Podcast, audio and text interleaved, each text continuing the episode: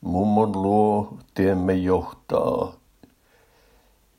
Hesarin lasten tiedekysymykset palstalla kymmenvuotias Aino kysyy, miksi mummolaa kutsutaan mummolaksi eikä vaarilaksi? Suomalais-ugrilaisten kielten professori vastaa, että ennen vanhaan oli tapana ajatella mummon olevan se, joka laittaa ruuat ja hoitaa lapsia eniten. Vaarien kanssa leikkiä ja muuta puuhaa ei ole koettu niin tärkeäksi. Professorin mielestä vaarila-sana voi olla vasta tulossa. Nytkin jo löytyy vaariloita ja ukkiloita, pappaloita ja taataloita, sen mukaan mikä paikkakunta on kyseessä. Mummivaarilakin tunnetaan. Mummola tai mummila on kuitenkin lapsen näkökulmasta se tärkeämpi sana ja luultavasti sellaisena myös pysyy. Joululaulussakin lauletaan, että mummon luottiemme johtaa, kuusi tuo siellä hohtaa. Vaari sen kuusen on kuitenkin luultavasti taloon tuonut. Syytä on varmasti monia siihen, että mummola on mummola eikä vaarilla. Yksi syy on se, että vaari oli usein jo manamaajoilla lasten lapsen, las, lapsen lapsen syntyessä.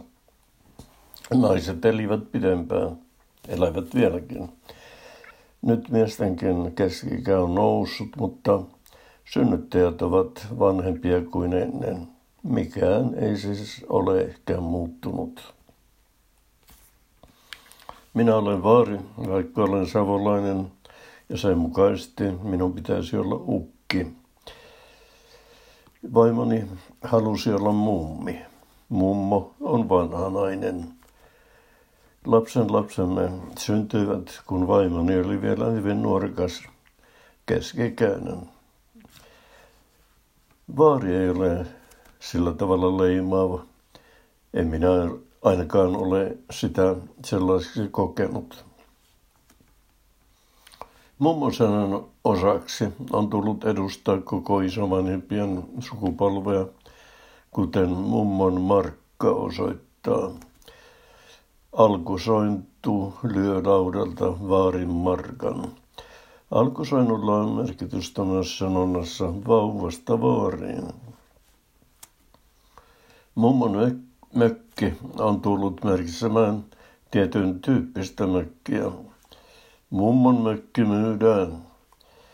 Se on kuivamaalla sijaitseva yksinkertainen perinteinen mökki ja tietenkin punainen. Sellaisia on valtavasti myynnissä eri puolilla Suomea. Lähtee jopa 30 000 eurolla. Jos mummolla on mökki, niin vaarillapa on saari.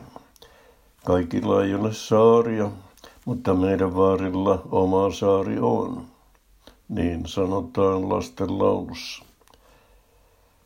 Mummo-sana näyttää tulleen suomen kieleen ruotsista, missä isoäiti on murmur.